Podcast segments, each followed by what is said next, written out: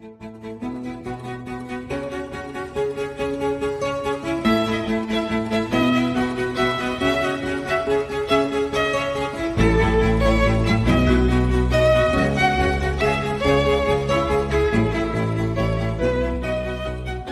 Janeites, and welcome back to the What the Austen podcast. Today I'm joined by the lovely Habiba from the Bookstagram page Habiba Reads Books. So, welcome, Habiba. It's great to have you on the podcast.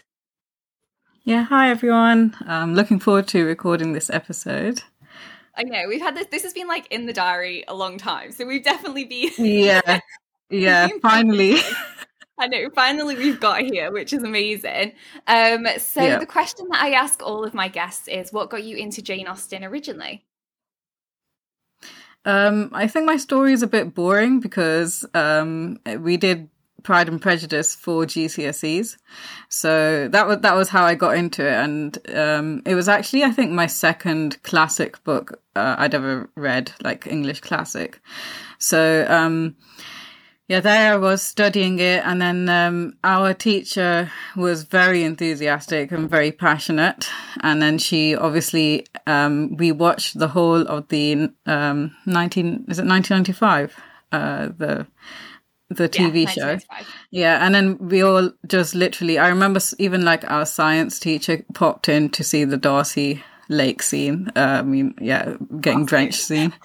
Yeah, but um, yeah, that was it. And I think I really connected with uh, obviously Elizabeth, and generally because I've always kind of wanted to be a writer, so um, I loved the witty rapport that Jane Austen did, like with her characters. That that was the thing that I was like, yeah, you know what, I, I really love this, and I didn't care about my exams. I just cared about the book. I was just like, um, but yeah, that was the kind of like my Jane Austen uh, story, and yeah, it was actually Pride and Prejudice. I love that. You know, it's not a bad one to start with. That's definitely interesting though. You know, I'm so gutted I never got to study Pride and Prejudice at school. I don't know, like, maybe that's, you know, a good thing for the rest of the people who are in my class. Because can you imagine? I'm just like, oh, this is my area. Yeah, plus there's always like um, a danger. You know, when you get introduced to something as, you know, in school, then you might end up hating it. So it's a good thing that you didn't get into it from school. That is so true, to be fair. Like, when you're analysing every little thing and like some of the, the stuff, Yeah. just like, that's a little bit too deep, I think, for this book. I agree. I think sometimes it can be a little bit too intense and going through everything like line by line, chapter by chapter. Yeah, Um, yeah, can be a bit much, but if you've got a good Yeah. English teacher, I think it makes a world of difference. exactly. Yeah. That's amazing. So, in today's episode, what we thought we'd do is a Mrs. Bennet character study. So, um, we're going to look at a character, and me and Habiba were chatting about this that we've Mhm. kind of got loads of different thoughts on Mrs. Bennet this Yeah. time. I think initially, I always just thought of her as like a, a humorous character, but then on this, like, you know, looking at it for this episode, I've just like got so many more ideas, and I think you're the same, Habiba. Yeah, yeah, we've kind of gone, gone a bit deep, haven't we? Like, um, we've looked at things, you know, from different like cultural points of view as well, which hopefully will be interesting. Yeah, absolutely. Um, so I think probably the best place to start is actually how she's introduced to the the text like right off the bat because I feel like Mhm. even the first line, which is like obviously iconic, saying like uh, it's a truth universally acknowledged that a single man in possession of a large fortune must be a Yeah. wonderful wife, and then it also says about the fact that um, men who come to the neighborhood are like considered property of Mm. these mums' daughters, like even before they've met them. Yeah, And I feel yeah. it's fascinating. Like what o- the book opens basically with Mrs. Bennet's perspective on life. Yeah, that's literally what I was about to say. That um, it begins with Mrs. Bennet's perspective. Like it begins with what she would have thought, um, and kind of like I feel like it establishes her as quite a strong character, and and it gives the the reader like uh, something to kind of like. It, it, I suppose it, it challenges the reader. Like, what do you think? What do you think about this? Right? And then she starts off with another is let at last and you know we're just like they're like okay what's up with this Yeah, it's so true. It's like you don't know whether or not it's being like sarcastic and funny and just like making fun of the situation. But then you also mm-hmm. know that like this is obviously going to be a significant part of the book. Like marriage is going to be significant exactly. in this story. Yeah. I love that as well. That it's like right off the bat, it's Mrs. Bennet like coming in with like, I need to tell you what's going on. A lot of Mrs. Bennet's character is this, this like gossiping and just knowing what's going on in her like town. Yeah, yeah. And I was just about to say like how funny it is because it's like um her conversation with Mr. Bennet and he's just the most blase character you could ever get. He's just there like, you know, I can just imagine him pottering about in his library and he just doesn't care. Whereas she's just there, like in full on energy mode, like, you know, it's so funny. like, this is my time to shine. This is what I yeah. understand about the world, which I think is really interesting because I feel like once you are married, like your focus then is to get your daughters married. Like, that is her like prime goal. She's not really interested in much else. I think later in the book it even says like as soon as Jane turned 16, that was like her main purpose in life. It was like getting her daughters married. Yeah, it's it's cool because she's literally such a singular character, singularly minded character that um she just she doesn't have like a char- character development really and it's amazing actually you know it it kind of pulls everything together it's like you know lizzie obviously she changes um lydia changes you know darcy who i'm sure we can say a lot about how mrs bennet feels about him he changes but mrs bennet is just there like you know, the same throughout. This, you know, obsessed with marriage. You know, obsessed with her her daughters um, looking good in front of everyone, even to the detriment of like their neighbors who are really good friends with them. Um, it's, it's pretty funny. Yeah, I think so. You made such a good point there as well because the book starts out with Mrs. Barrett, but Mrs. Bennet. In the last chapter, the mm-hmm. first couple of lines are dedicated to Mrs. Bennet as well. It basically says like you would have hoped that because both of her daughters married so well that it would change yeah. her like stance on life, but it literally says it didn't. She was still like occasionally super nervous and yeah. silly. yeah, and it, it, just makes you think, well, um, you know, who was Jane Austen annoyed with to have to paint this kind of a character? I know. It makes you think about Jane Austen's mom. Like, was she like this? Because it's kind of hard to believe, exactly. considering both of her daughters didn't marry in the end. It's like, was she like mm. that? I can't even imagine. exactly. Yeah. I also think as well, um, back on like kind of the gossip inside of Mrs. Bennet, mm-hmm. um, I was actually astounded with how kind of socially savvy she is. There's like a moment when um, Mr. Collins comes to tea and he's talking about um, Anne de Bourgh and he's like, I didn't see, and, and Mrs. Bennet says to Mr. Collins, like, I didn't see her in the um, the announcement for who's at court. Is she not in court? And I was like, she's on it. and she's so she's so nosy. you can just imagine, you know, obviously we have to bring Brid- Bridgerton into this. You can imagine that she would be the first one to read um, the, what do you call it, the, the, the pamphlet. Yeah. Yeah. That's so true. She literally would. She wants to know what's going on with everyone. And also what gets me about her as well, she's not shy about saying her comments mm-hmm. on like other people, which I kind of love yeah. because I think she's so proud and loves her family that much that she's like, no one beats my family. Yeah, exactly. Do you know what's funny is that she's um literally like how a lot of Pakistani mums are and Arab mums. They're literally like that. They have no chill. They literally like um okay my mom i can actually imagine not to that extent yeah um, my mom, bless her, she's a bit shy, but um, I can just imagine her just saying, "Oh yeah, well, um, so my daughter is like this and that, and my son is like this and that. What about yours?" You know, I could just imagine it happening, um, and also like they they, they ask it and uh, they ask like others in such a like patronizing way. So, so what about you know so and so? Did they um, end up finishing their degree or something like that? You know, like it might be something that they know has happened yeah. And that's something that we were chatting about a lot, like before we came on the episode, because yeah. I think it is like, like totally significant that actually there are a lot of traditions and cultures where Mrs. Bennet is not an obscurity. Like she is like, you know, people that you know mm-hmm. at the end of the day, which I think is like super interesting to think about as well. And I think why, because um, I sent you obviously that article that I read a few Yeah. years back actually, but where it was saying like why Mrs. Bennet and just Pride and Prejudice in general is so significant in kind of South Asia and everything. And I was like, you know what, it's so true. And so many of my friends have said the exact same thing that you have. They're literally just like, that is my yeah.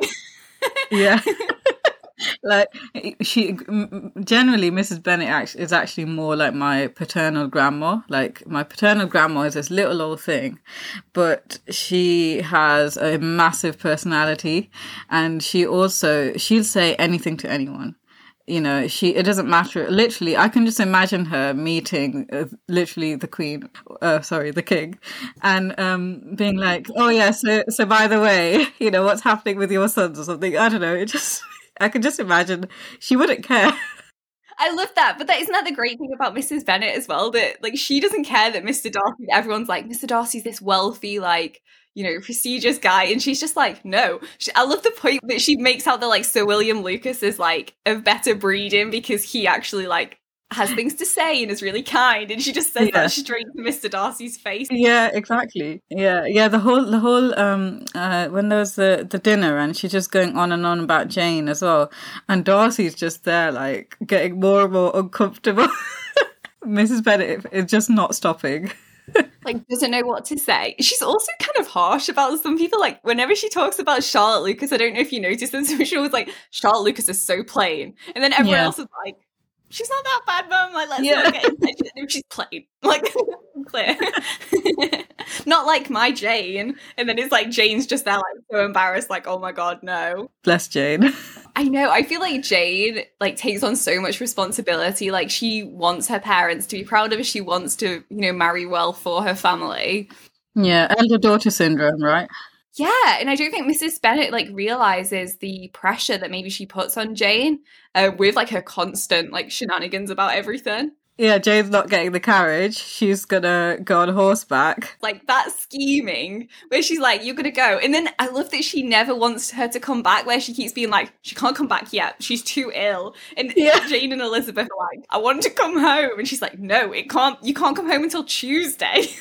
It's like, yeah exactly yes there are some mums that would go to that length. They're like, "Look." I know what's best for you. This person's best for you, and we're gonna make it happen. Like, yeah I think that she's a mover and shaker in that sense. let's talk about I think Lydia because it's quite funny. They're basically mirror images of each other, but Lydia's actually allowed to kind of, I suppose, express herself and do things, um, which perhaps you know. I remember um, Mrs. Bennet says, you know, I used to like a red coat myself, you know, so that there's a bit of that where she's she's not able to do what Lydia is, but then um, she fully like encourages her, and she's just like, yeah, you know, Lydia, go off and you know have fun, and you know it's quite modern if you think about it. She's she's not uh, she, on the one hand she's like pushing for marriage, on the other hand she's like, yeah, you know, but uh, let's be a bit um, kind of modern about it, and uh, Lydia, go off and uh, choose someone yourself, or maybe even just have fun. You know, she's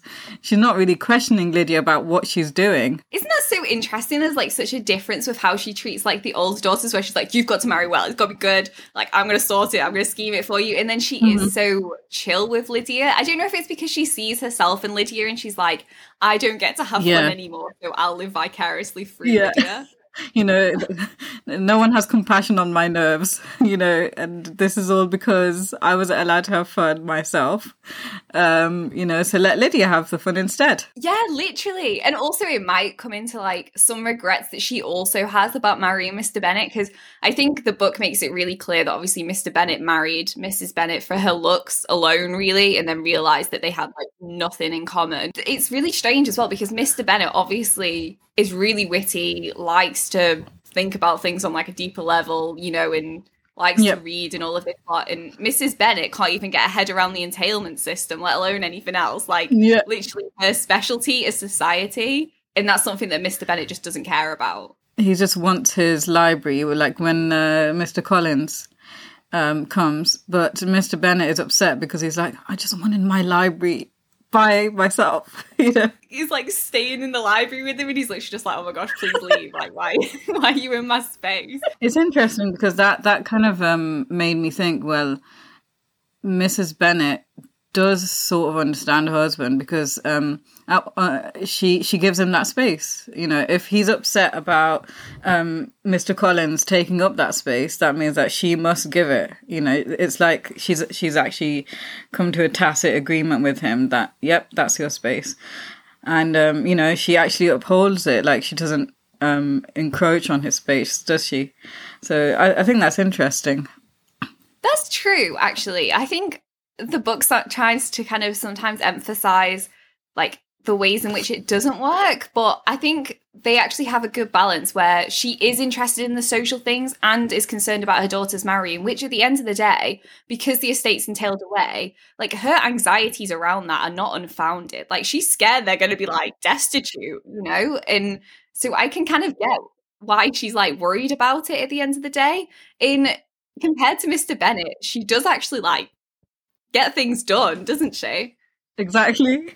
You know, there's also the bit where she goes, um, you know, I met Mr. Darcy and he was probably the worst person I've ever met. Mr. Bennet, I wish you were there because you would have been savage. like you would have, you know, put him down, put him in his place. I thought that was really funny. And she does get, she does get him. I love that she's so protective of her own society and mm-hmm. proud of her society. I don't think that's a bad thing. Yeah, because um, she says something like, um, "We see four and twenty families," you know. So you know, we have a very thriving society up here. Darcy is just and Bingley as well. Um, Darcy's just there, like, what is this woman? And Elizabeth is just getting and Jane. They're both getting so embarrassed. They're thinking, "Mom, please, just be quiet."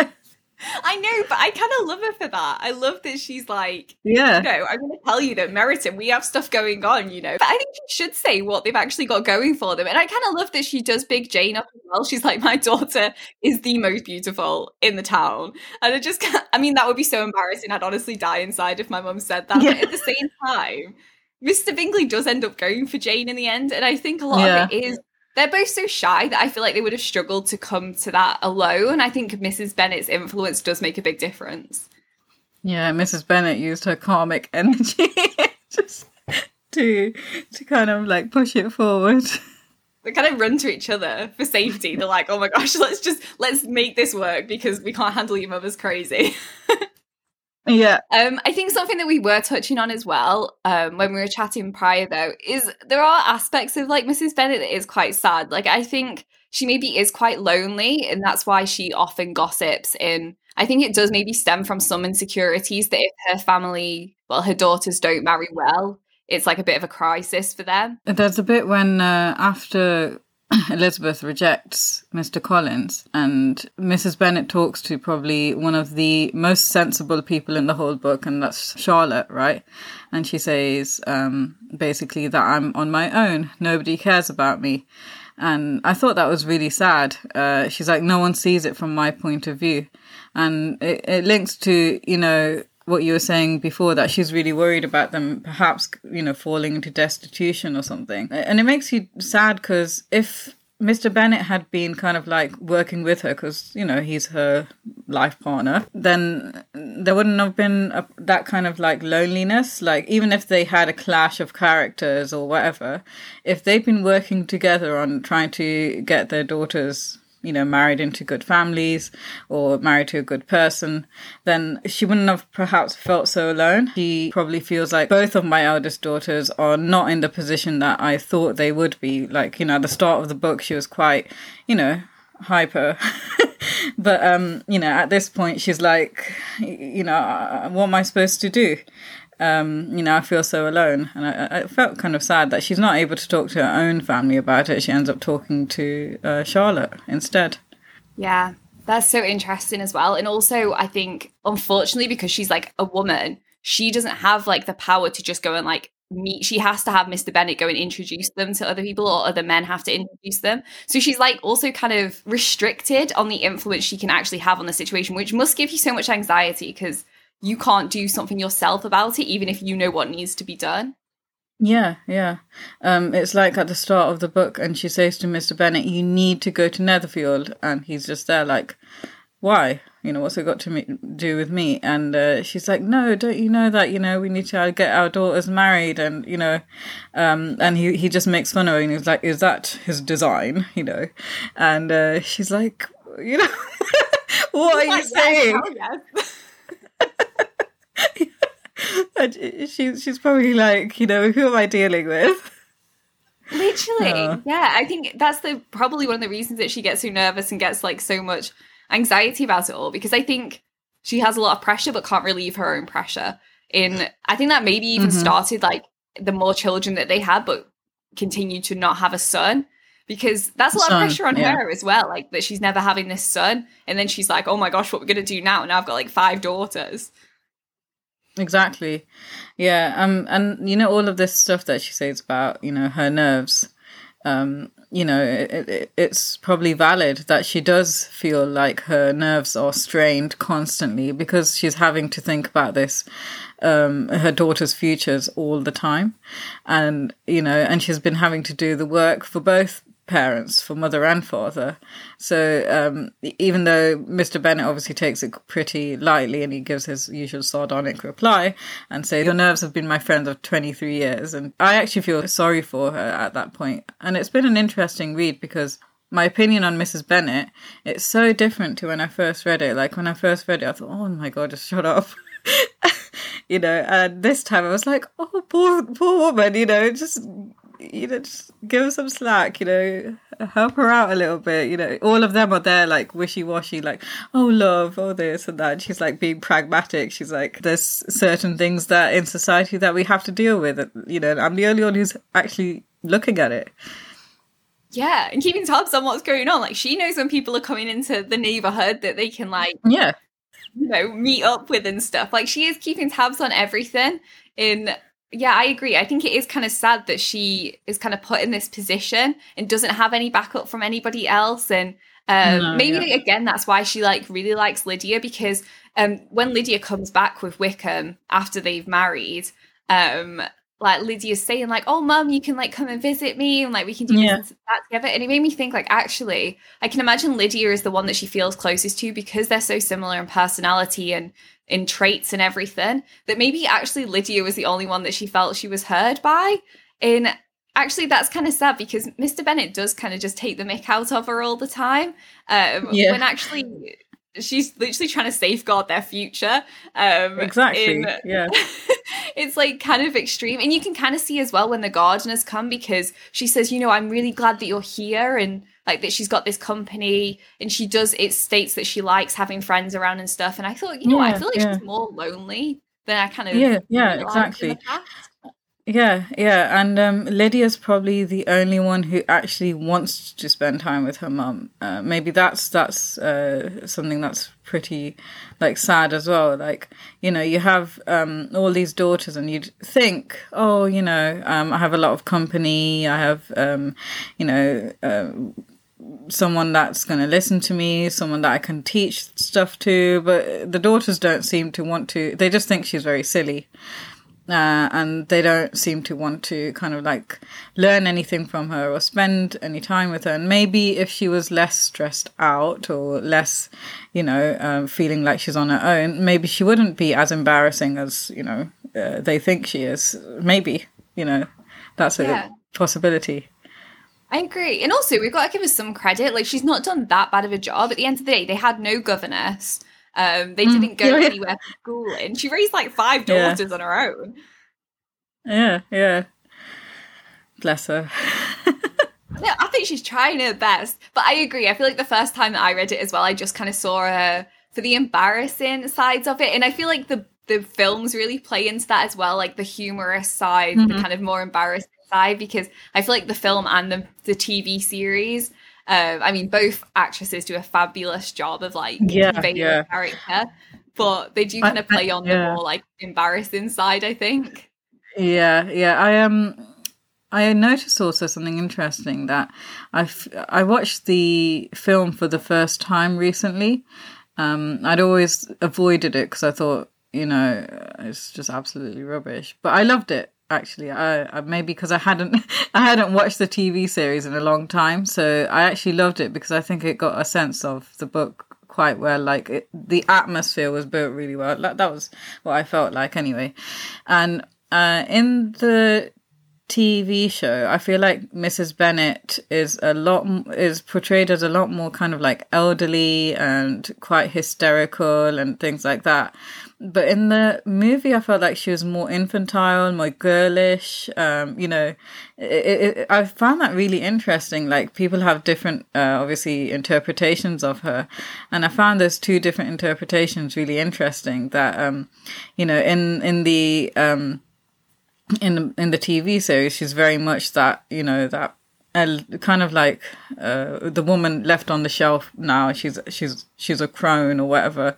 Um, you know, and she's always like talking about her nerves and stuff. Whereas in the other one, like you really get to see that girlish side to her. I don't know if that's um, something that you picked up on or. Yeah, I think as well. I think she comes across a little bit more confident and powerful in that one as well, because I think, especially in the moment when Lizzie refuses Mr. Collins, she's like, you know, like you need to do this. This is like think about your whole family. This isn't just about you. Like you can't be selfish in this. And also with um another bit that stands out to me is when they find out that Mr. Bingley's coming back and she's not like weird about it. she's like what what's going on here but it's like trying to keep her cool at the same time i feel like she just has a little bit more gumption in that in the film compared yeah, to the TV. Yeah. i think she does come across a little bit more fragile in the the bbc mm. version compared to the film yeah, yeah, I felt that as well. Although, honestly, nothing cracks me up more than the scene where she's running and all the geese are everywhere, and she's like, "Lizzie, Lizzie!" Yeah, yeah, I was actually thinking about that. Like, she actually pelts it down, like follows after Lizzie, and it's quite, it's hilarious. and all the geese are like flying everywhere. I was like, oh my gosh, like she is, she's determined. This is a moment. In I think the thing is as well, like she says about Elizabeth being headstrong, but I feel like her mum's quite headstrong as well. Like we've said that in some of the examples where she speaks out when most people wouldn't. Um, in you know, she knows what she wants for her daughters, and she's like willing to go to great lengths to get it. Yeah, I, I was actually thinking, um, just uh, like this morning, I was thinking the daughters that she's most like are Lydia and Lizzie.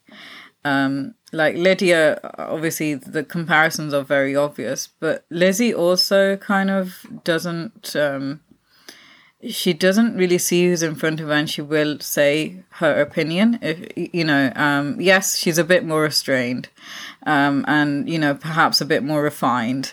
But um, Lizzie will ask, uh, like, she will challenge the person, and I feel like that is something that she gets from her mum, definitely not from her dad. And I found that really interesting. Um, you know, she she's uh, she she herself probably doesn't realize, um, and Mrs. Bennet probably doesn't realize, but they actually have that connection, and I found that just interesting. Just that, oh um, Lizzie is quite a lot like her mom, and she's also the one that her mom likes the least. So I, I just wondered, like, oh, you know, that that's quite an interesting little thing. Yes, I love that point so much. I think it's so true. And I can kind of see why you clash because if it's like a, an aspect of your own personality that kind of irritates yourself in a sense, and then yeah. you see that in one of your daughters, you're like, like, why are you doing this? But you don't recognize that actually it's just a reflection of yourself. yeah, exactly. no, I kind of love that. You're right though. Lizzie has no filter. And that is just like yeah. her mom. Like Lizzie will say stuff that's like to Mr. Darcy, like she's open, like yeah. being, like rude and stuff. She gets embarrassed by her mum, but she does the same thing.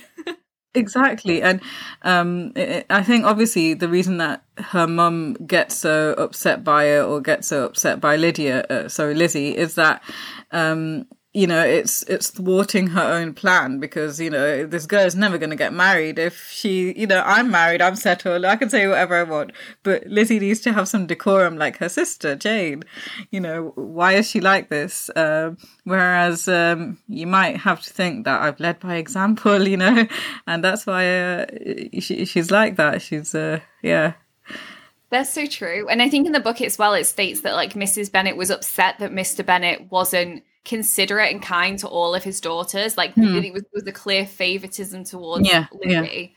And that might be as well, because that would be like super frustrating. Yeah. Like, why don't you love all of your daughters equally? Like, uh-huh. why aren't you giving them the same attention? Like, stop calling them silly exactly. girls. Like, you're affecting their self esteem. God, imagine doing a psychoanalysis of the family.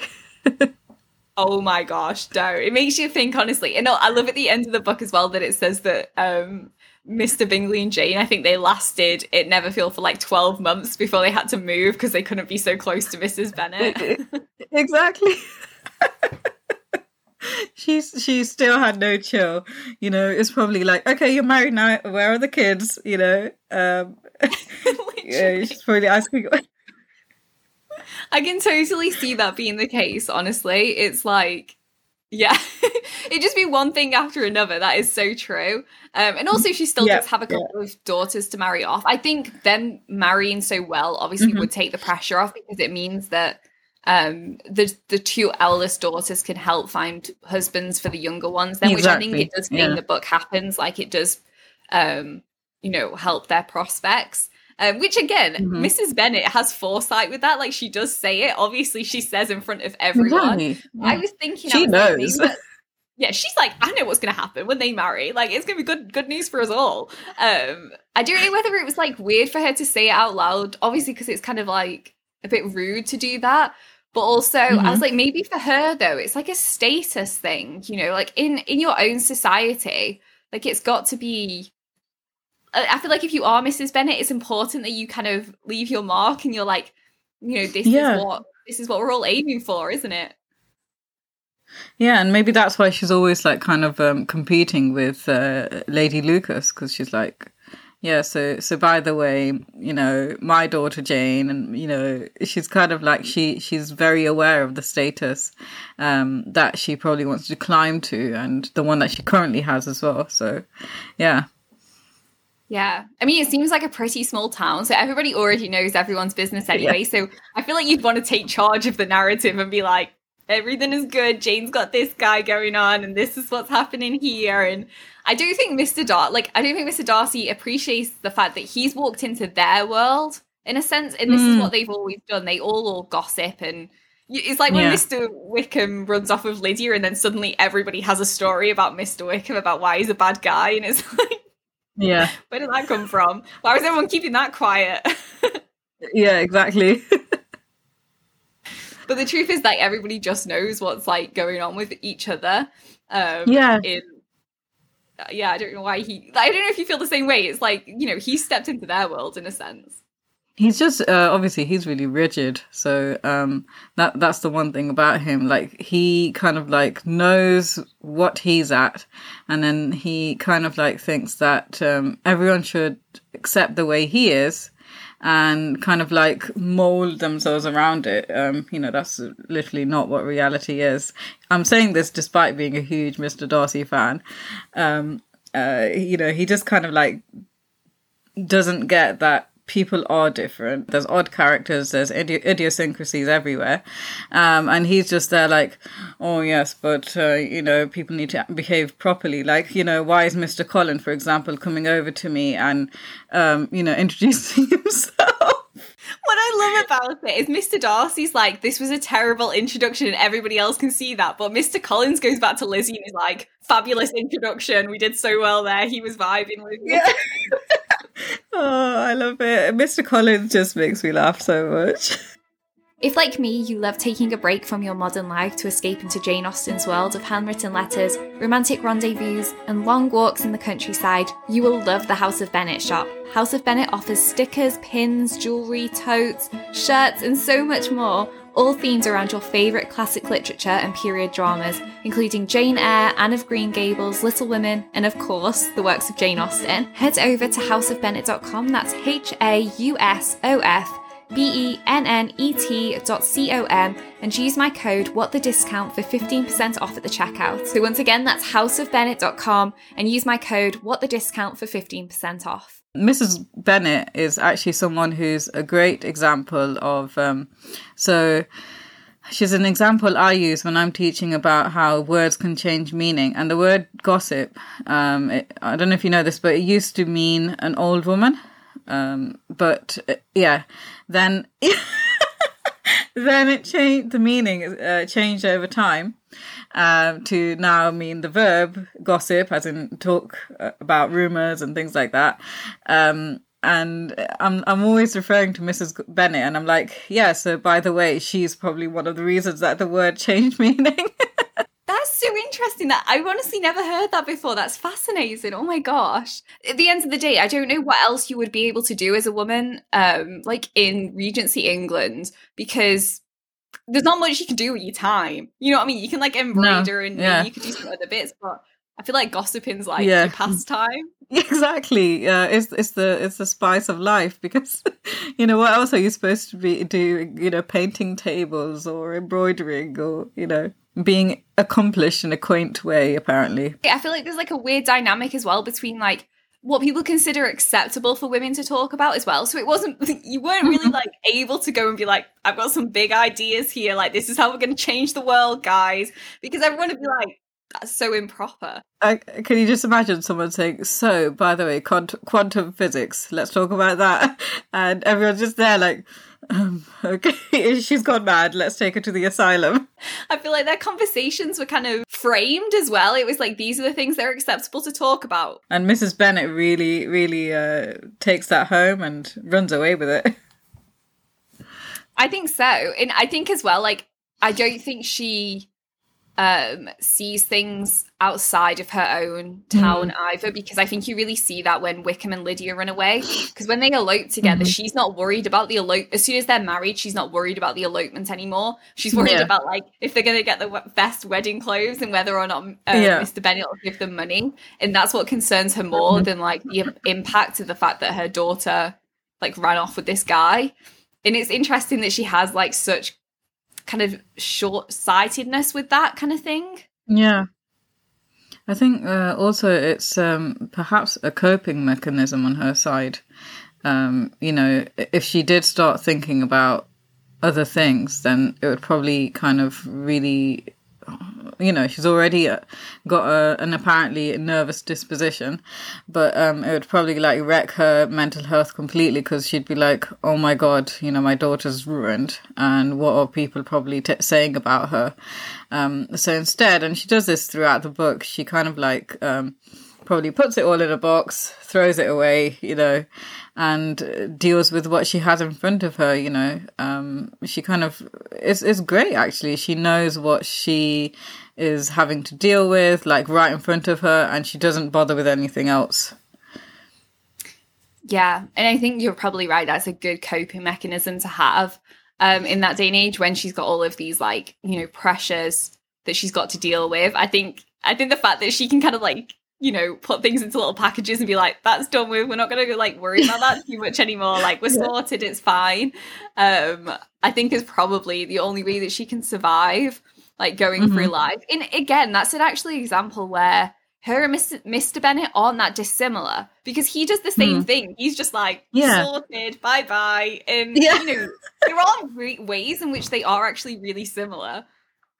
Yeah, yeah, it's it's really funny because um, they're a really funny like example of marriage. Um, you know, uh, Mr. Bingley, he, you, you can tell obviously he married her for her looks. We, you know, um, he, he's like, oh, you're just as handsome as your daughters, you know, Mr. Bing. Uh, sorry, did I say Mr. Bingley? Mr. Bennet.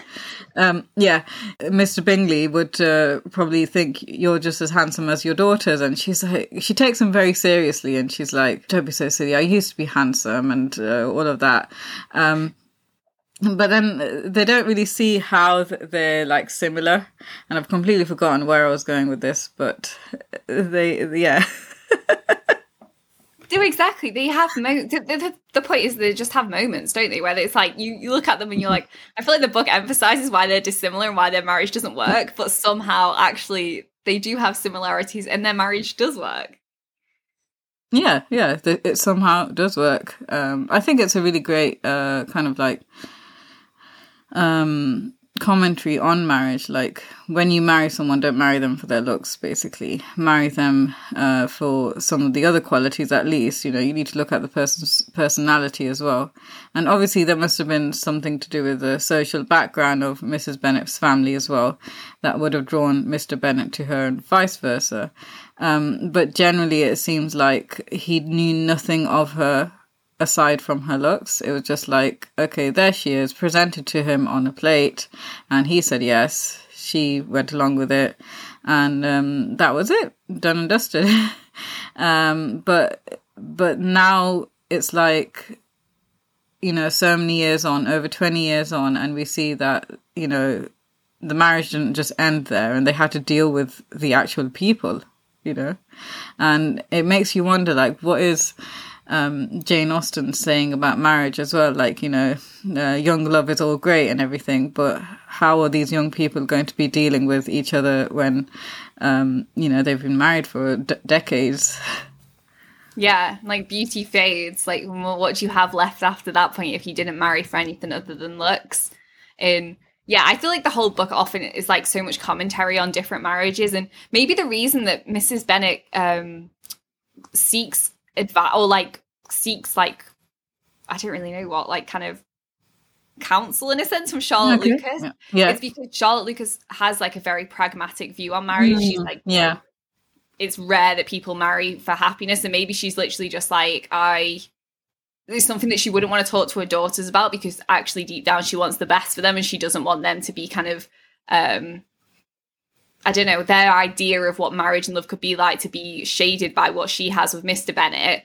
Um, mm-hmm. And so, mm-hmm. like, she goes to someone with like Charlotte Lucas, who's like, you know, she thinks, well, she's clearly got the same view as me because she's like potentially going to be an old maid. It's not yeah. being all like roses and butterflies for her either. Mm-hmm. Yeah, she's like, you know what? This young woman gets it, you know. All hope is not lost, right? she gets it.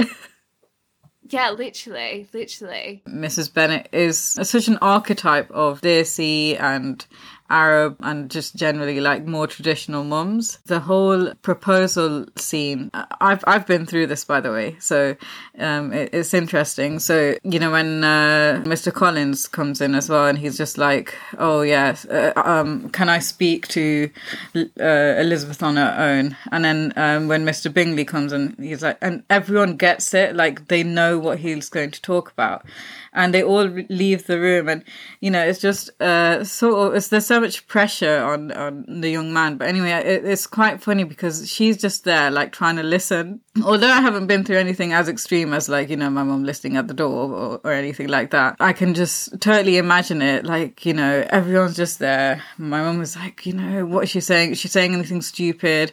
You know has she messed it up? I hope she's not you know going on too much about her books and Mrs. Bennet is just like that. Like she's she's so much like um, the way that mums are now, and uh, uh, um, you know, in in my culture, definitely like you know being Pakistani, and um, you know the other thing is like the way that she she really reminded me of like all those women who weren't able to fulfill a potential, right? And they they were kind of just um having to live in their little little worlds and you know create something big out of that because at the end of the day we're all the main protagonists of our own stories right? And i just uh, found it so interesting that when i was reading this time i thought wow she's a lot like my grandma. My grandma she's really quick. She she's she's witty. The way that she just manages to say whatever she wants and Mrs. Bennet, she's got that sense of a, a, matriarch, and it really reminded me of like how a lot of South Asian moms or you know grandmas, in a way, Mrs. Bennet is ahead of like her time because she doesn't even care about what she says to the men.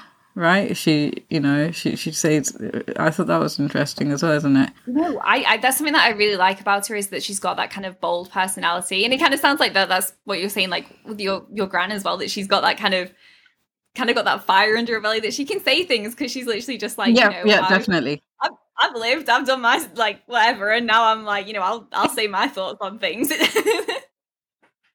yeah yeah exactly yeah.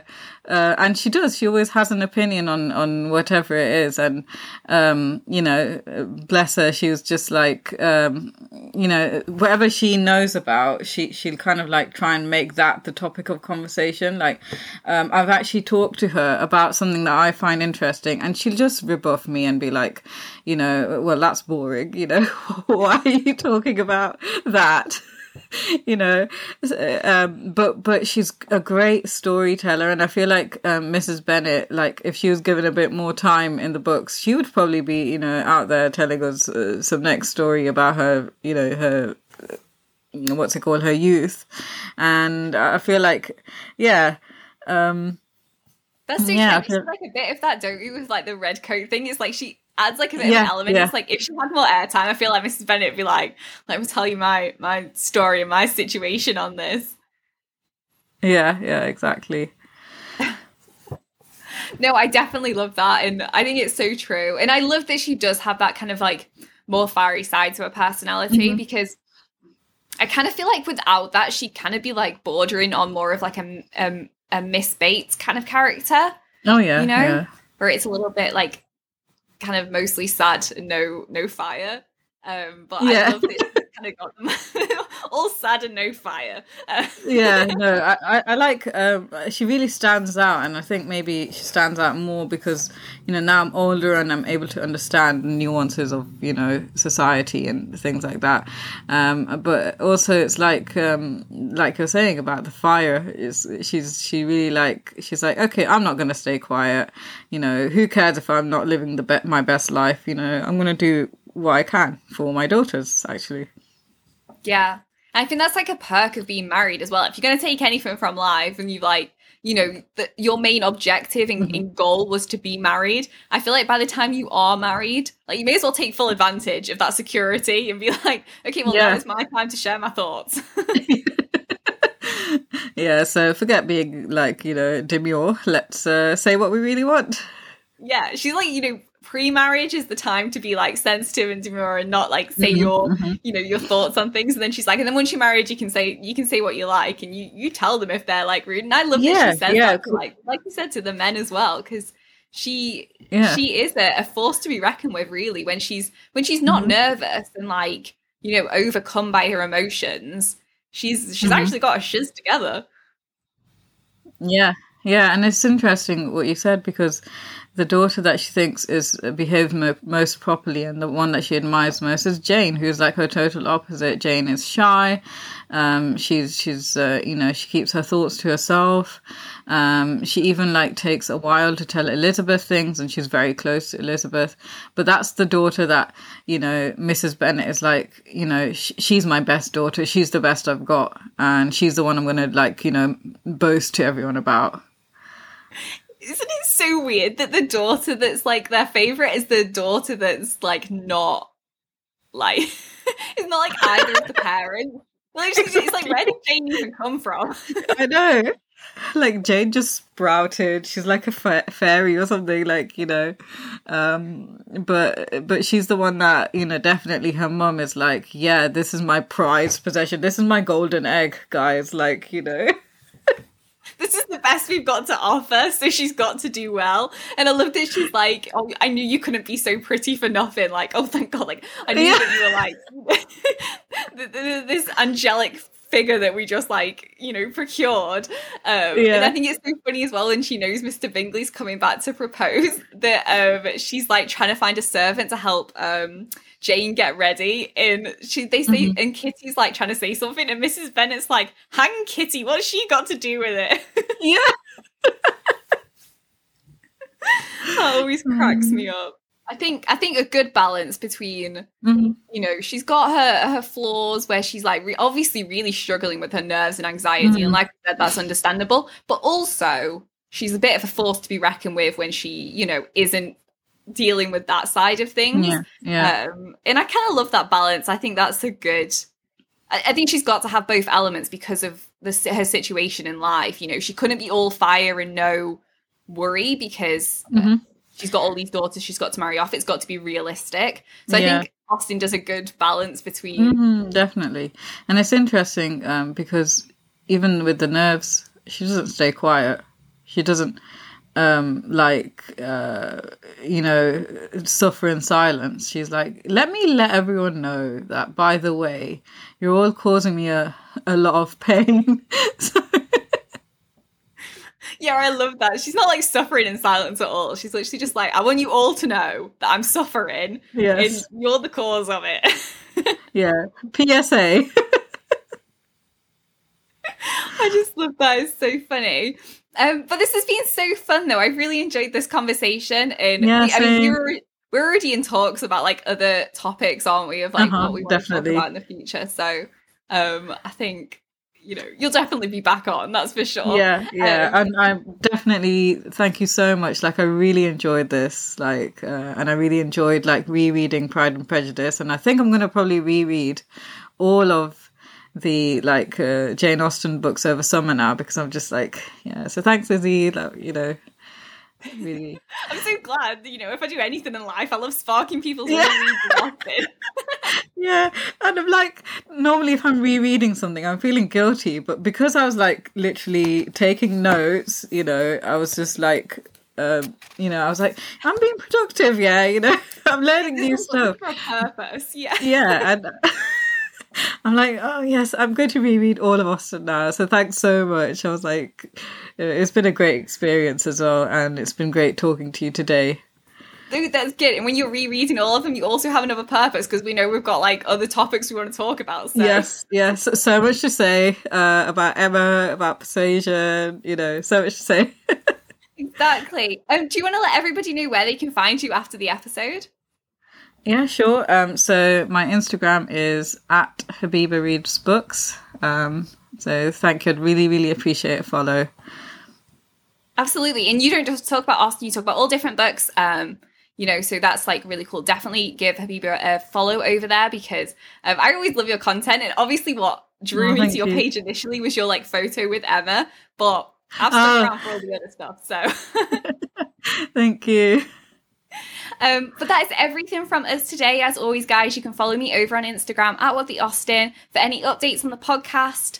And um, if you would like to join the Patreon, the Janeite Tribe, the link for that is also available down below. And we are actually starting a book club there. So um, definitely check that out and see if that's something you'd be up for. We've got a great community of fellow Jane Austen fans over there. So yeah, that's everything from us today. And I will see you in another episode.